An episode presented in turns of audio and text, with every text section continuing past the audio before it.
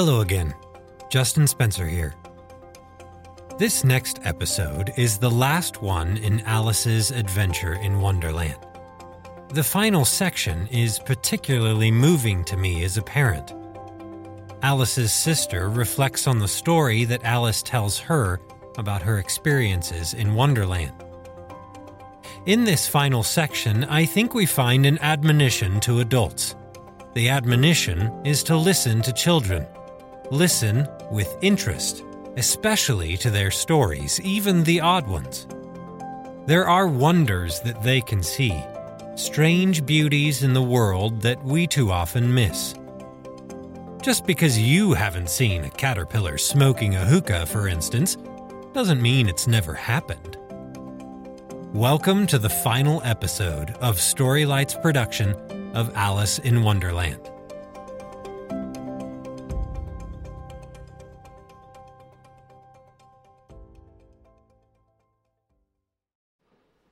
Chapter 11 Who Stole the Tarts?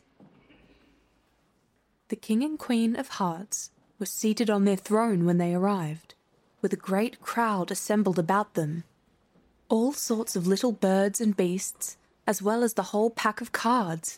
The knave was standing before them in chains, with a soldier on each side to guard him. And near the king was the white rabbit, with a trumpet in one hand and a scroll of parchment in the other. In the very middle of the court was a table with a large dish of tarts upon it. They looked so good that it made Alice quite hungry to look at them. I wish they'd get the trial done, she thought, and hand round the refreshments. But there seemed no chance of this, so she began looking at everything about her to pass away the time. Alice had never been in a court of justice before, but she had read about them in books, and she was quite pleased to find that she knew the name of nearly everything there. That's the judge, she said to herself, because of his great wig. The judge, by the way, was the king, and as he wore his crown over the wig, he did not look at all comfortable, and it was certainly not becoming. And that's the jury box, thought Alice, and those twelve creatures. She was obliged to say creatures, you see, because some of them were animals and some were birds. I suppose they are the jurors. She said this last word two or three times over to herself, being rather proud of it, for she thought, and rightly too, that very few little girls of her age knew the meaning of it at all. However, jurymen would have done just as well. The twelve jurors were all writing very busily on slates. What are they doing? Alice whispered to the Gryphon. They can't have anything to put down yet before the trial's begun. They're putting down their names, the Gryphon whispered in reply, for fear they should forget them before the end of the trial. Stupid things, Alice began in a loud, indignant voice. But she stopped hastily, for the White Rabbit cried out, Silence in the court! And the king put on his spectacles and looked anxiously round to make out who was talking. Alice could see, as well as if she were looking over their shoulders, that all the jurors were writing down stupid things on their slates, and she could even make out that one of them didn't know how to spell stupid, and that he had to ask his neighbour to tell him. A nice muddle their slates'll be in before the trial's over, thought Alice. One of the jurors had a pencil that squeaked. This, of course, Alice could not stand, and she went round the court and got behind him, and very soon found an opportunity of taking it away. She did it so quickly that the poor little juror, it was Bill the lizard, could not make out at all what had become of it. So, after hunting all about for it, he was obliged to write with one finger for the rest of the day, and this was of very little use, as it left no mark on the slate. Herald, read the accusation, said the king. On this, the white rabbit blew three blasts on the trumpet, and then unrolled the parchment scroll, and read as follows The Queen of Hearts, she made some tarts, all on a summer day. The knave of hearts, he stole those tarts, and took them quite away. Consider your verdict, the king said to the jury. Not yet, not yet, the rabbit hastily interrupted. There's a great deal to come before that. Call the first witness, said the king, and the white rabbit blew three blasts on the trumpet and called out, First witness! The first witness was the hatter. He came in with a teacup in one hand and a piece of bread and butter in the other. I beg your pardon, your majesty, he began, for bringing these in, but I hadn't quite finished my tea when I was sent for. You ought to have finished, said the king. When did you begin? The hatter looked at the March Hare, who had followed him into the court, arm in arm with the Dormouse. Fourteenth of March, I think it was, he said. Fifteenth, said the March Hare. Sixteenth, added the Dormouse. Write that down, the king said to the jury, and the jury eagerly wrote down all three dates on their slates, and then added them up and reduced the answer to shillings and pence. Take off your hat, the king said to the hatter. It isn't mine, said the hatter. Stolen, the king exclaimed, turning to the jury, who instantly made a memorandum of the fact. I keep them to sell, the hatter added as an explanation. I've none of my own. I'm a hatter. Here the queen put on her spectacles and began staring at the hatter, who turned pale and fidgeted. Give your evidence, said the king, and don't be nervous or I'll have you executed on the spot. This did not seem to encourage the witness at all. He kept shifting from one foot to the other, looking uneasily at the queen, and in his confusion he bit a large piece out of his teacup instead of the bread and butter. Just at this moment, Alice felt a very curious sensation, which puzzled her a good deal until she made out what it was. She was beginning to grow larger again, and she thought at first she would get up and leave the court. But on second thoughts, she decided to remain where she was, as long as there was room for her. I wish you wouldn't squeeze so, said the Dormouse, who was sitting next to her. I can hardly breathe. I can't help it, said Alice very meekly. I'm growing. You've no right to grow here, said the Dormouse. Don't talk nonsense, said Alice more boldly. You know you're growing too. Yes, but I grow at a reasonable pace, said the Dormouse. Not in that ridiculous fashion and he got up very sulkily and crossed over to the other side of the court.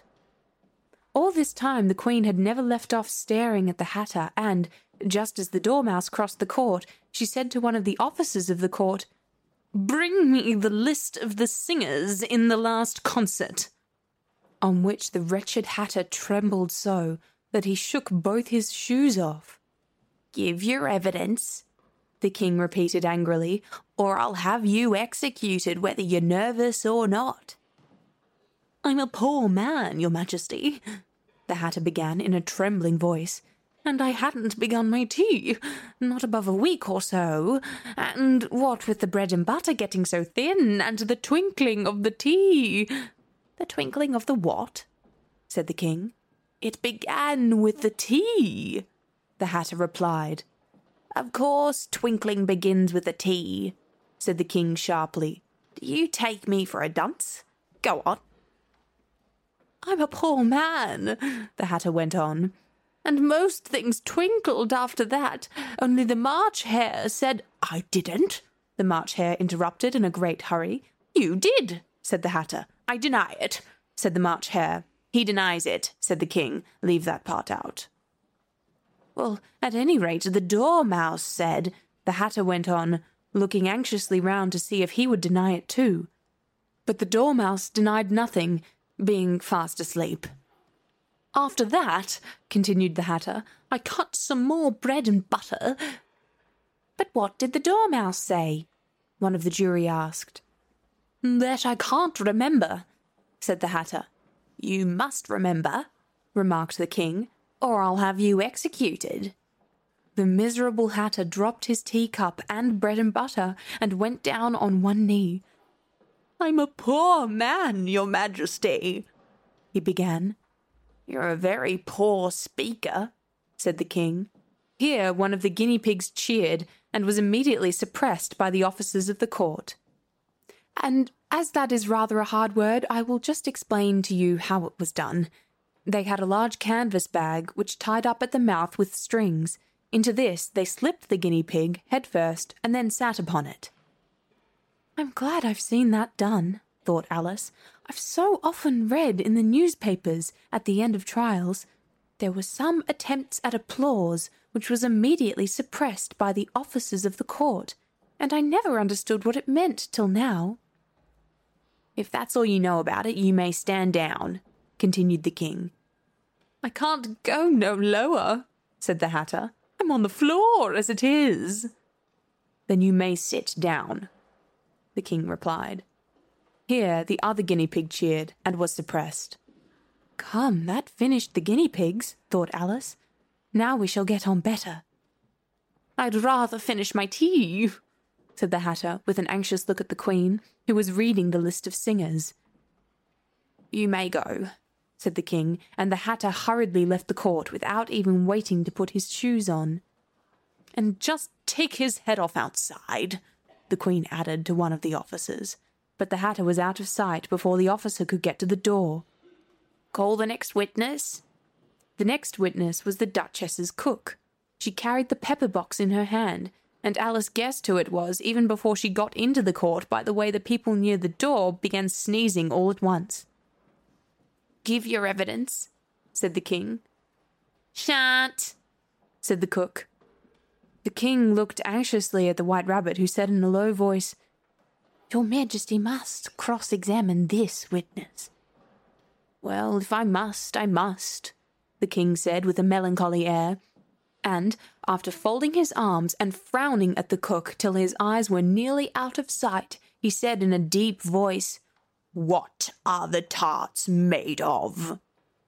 Pepper mostly, said the cook. Treacle, said a sleepy voice behind her. Collar that dormouse, the queen shrieked out. Behead that dormouse! Turn that dormouse out of court! Suppress him! Pinch him! Off with his whiskers! For some minutes, the whole court was in confusion, getting the dormouse turned out, and by the time they had settled down again, the cook had disappeared. Never mind, said the king with an air of great relief. Call the next witness. And he added in an undertone to the queen, Really, my dear, you must cross examine the next witness. It quite makes my forehead ache. Alice watched the white rabbit as he fumbled over the list feeling very curious to see what the next witness would be like. They haven't got much evidence yet, she said to herself. Imagine her surprise when the white rabbit read out, at the top of his shrill little voice, the name Alice. Chapter 12 Alice's Evidence Here, cried Alice, quite forgetting in the flurry of the moment how large she had grown in the last few minutes. And she jumped up in such a hurry that she tipped over the jury box with the edge of her skirt, upsetting all the jurymen onto the heads of the crowd below. And there they lay, sprawling about, reminding her very much of a globe of goldfish she had accidentally upset the week before. Oh, I beg your pardon, she exclaimed in a tone of great dismay, and began picking them up again as quickly as she could for the accident of the goldfish kept running in her head, and she had a vague sort of idea that they must be collected at once and put back into the jury box, or they would die. The trial cannot proceed, said the king in a very grave voice, until all the jurymen are back in their proper places. All, he repeated with great emphasis, looking hard at Alice as he said so. Alice looked at the jury box and saw that, in her haste, she had put the lizard in head downwards, and the poor little thing was waving its tail about in a melancholy way, being quite unable to move. She soon got it out again and put it right. Not that it signifies much, she said to herself. I should think it would be quite as much use in the trial one way up as the other. As soon as the jury had a little recovered from the shock of being upset, and their slates and pencils had been found and handed back to them, they set to work very diligently to write out a history of the incident, all except the lizard, who seemed too much overcome to do anything but sit with its mouth open, gazing up into the roof of the court. What do you know about this business? The king said to Alice. Nothing, said Alice. Nothing whatever? persisted the king. Nothing whatever, said Alice. That's very important, the king said, turning to the jury.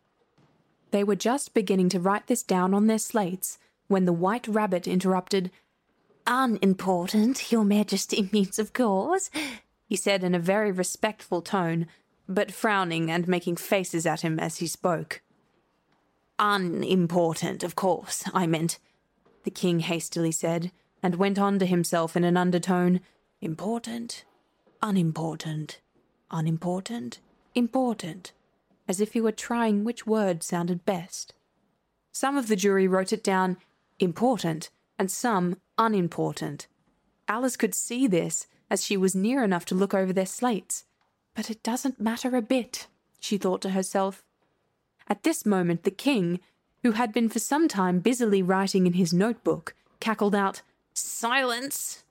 and read from his book, Rule 42 All persons more than a mile high to leave the court. Everybody looked at Alice. I'm not a mile high, said Alice. You are, said the king. Nearly two miles high, added the Queen. Well, I shan't go at any rate, said Alice. Besides, that's not a regular rule. You invented it just now. It's the oldest rule in the book, said the King. Then it ought to be number one, said Alice. The King turned pale and shut his notebook hastily. Consider your verdict, he said to the jury in a low, trembling voice. There's more evidence to come yet, please your majesty, said the White Rabbit, jumping up in a great hurry. This paper has just been picked up. What's in it? said the Queen. I haven't opened it yet, said the White Rabbit, but it seems to be a letter written by the prisoner to. to somebody. It must have been that, said the King, unless it was written to nobody, which isn't usual, you know. Who is it directed to? said one of the jurymen. It isn't directed at all, said the White Rabbit. In fact, there's nothing written on the outside. He unfolded the paper as he spoke and added, It isn't a letter after all. It's a set of verses. Are they in the prisoner's handwriting? asked another of the jurymen. No, they're not, said the White Rabbit. And that's the queerest thing about it. The jury all looked puzzled. He must have imitated somebody else's hand, said the king. The jury all brightened up again. Please, your majesty, said the knave. I didn't write it, and they can't prove I did. There's no name signed at the end. If you didn't sign it, said the king, that only makes the matter worse. You must have meant some mischief, or else you'd have signed your name like an honest man. There was a general clapping of hands at this. It was the first really clever thing the king had said that day. That proves his guilt, said the queen. It proves nothing of the sort, said Alice. Why, you don't even know what they're about. Read them, said the king. The white rabbit put on his spectacles. Where shall I begin, please, your majesty? he asked. Begin at the beginning, the king said gravely, and go on till you come to the end, then stop. These were the verses the White Rabbit read. They told me you had been to her, and mentioned me to him. She gave me a good character, but said I could not swim. He sent them word I had not gone. We know it to be true. If she should push the matter on, what would become of you? I gave her one, they gave him two. You gave us three or more. They all returned from him to you, though they were mine before. If I or she should chance to be involved in this affair, he trusts to you to set them free exactly as we were. My notion was that you had been, before she had this fit, an obstacle that came between him and ourselves and it. Don't let him know she liked them best, for this must ever be a secret kept from all the rest between yourself and me. That's the most important piece of evidence we've heard yet, said the king, rubbing his hands. So now let the jury. If any one of them can explain it, said Alice. She had grown so large in the last few minutes that she wasn't a bit afraid of interrupting him. I'll give him sixpence. I don't believe there's an atom of meaning in it. The jury all wrote down on their slates, She doesn't believe there's an atom of meaning in it. But none of them attempted to explain the paper. If there's no meaning in it, said the king, that saves a world of trouble, you know, as we needn't try to find any. And I don't know, he went on, spreading out the verses on his knee and looking at them with one eye. I seem to see some meaning in them after all. Said I could not swim. You can't swim, can you? he added, turning to the knave. The knave shook his head sadly. Do I look like it? he said, which he certainly did not, being made entirely of cardboard. All right, so far, said the king, and he went on muttering over the verses to himself. We know it to be true. That's the jury, of course. I gave her one, they gave him two. Why? That must be what he did with the tarts, you know. But it goes on, they all returned from him to you, said Alice. Why, there they are, said the king triumphantly, pointing to the tarts on the table. Nothing can be clearer than that. Then again, before she had this fit. You never had fits, my dear, I think, he said to the Queen. Never, said the Queen furiously, throwing an inkstand at the lizard as she spoke.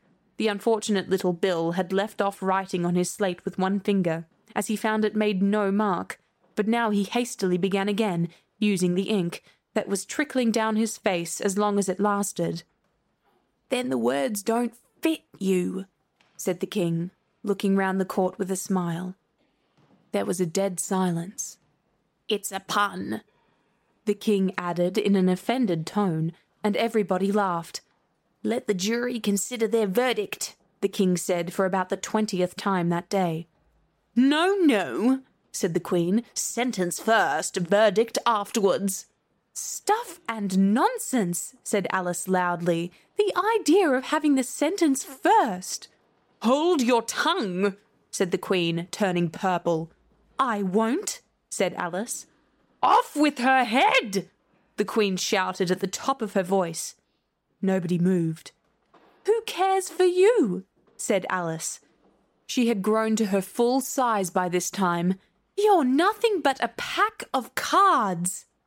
At this, the whole pack rose up into the air and came flying down upon her. She gave a little scream, half of fright and half of anger, and tried to beat them off, and found herself lying on the bank, with her head in the lap of her sister, who was gently brushing away some dead leaves that had fluttered down from the trees upon her face. Wake up, Alice dear, said her sister. Why, what a long sleep you've had. Oh, I've had such a curious dream, said Alice and she told her sister, as well as she could remember them, all these strange adventures of hers that you have just been reading about. And when she had finished, her sister kissed her and said, It was a curious dream, dear, certainly. But now run into your tea, it's getting late. So Alice got up and ran off, thinking while she ran, as well as she might, what a wonderful dream it had been. But her sister sat still just as she left her, leaning her head on her hand, watching the setting sun, and thinking of little Alice and all her wonderful adventures, till she too began dreaming after a fashion, and this was her dream. First, she dreamed of little Alice herself, and once again the tiny hands were clasped upon her knee, and the bright, eager eyes were looking up into hers. She could hear the very tones of her voice and see that queer little toss of her head to keep back the wandering hair that would always get into her eyes. And still, as she listened, or seemed to listen, The whole place around her became alive with the strange creatures of her little sister's dream. The long grass rustled at her feet as the white rabbit hurried by. The frightened mouse splashed his way through the neighboring pool. She could hear the rattle of the teacups as the March Hare and his friends shared their never ending meal, and the shrill voice of the Queen ordering off her unfortunate guests to execution. Once more, the pig baby was sneezing on the Duchess's knee, while plates and dishes crashed around it. Once more, the shriek of the Gryphon, the squeaking of the lizard's slate pencil, and the choking of the suppressed guinea pigs filled the air, mixed up with the distant sobs of the miserable mock turtle. So she sat on, with closed eyes, and half believed herself in Wonderland though she knew she had but to open them again and all would change to dull reality. The grass would be only rustling in the wind, and the pool rippling to the waving of the reeds. The rattling teacups would change to tinkling sheep bells, and the queen's shrill cries to the voice of the shepherd boy, and the sneeze of the baby, the shriek of the Gryphon, and all the other queer noises would change, she knew to the confused clamour of the busy farmyard, while the lowing of the cattle in the distance would take the place of the mock turtle's heavy sobs. Lastly, she pictured to herself how this same little sister of hers would, in the aftertime, be herself a grown woman, and how she would keep, through all her riper years, the simple and loving heart of her childhood and how she would gather about her other little children and make their eyes bright and eager with many a strange tale, perhaps even with the dream of Wonderland of long ago, and how she would feel with all their simple sorrows and find a pleasure in all their simple joys, remembering her own child life and the happy summer days. The end.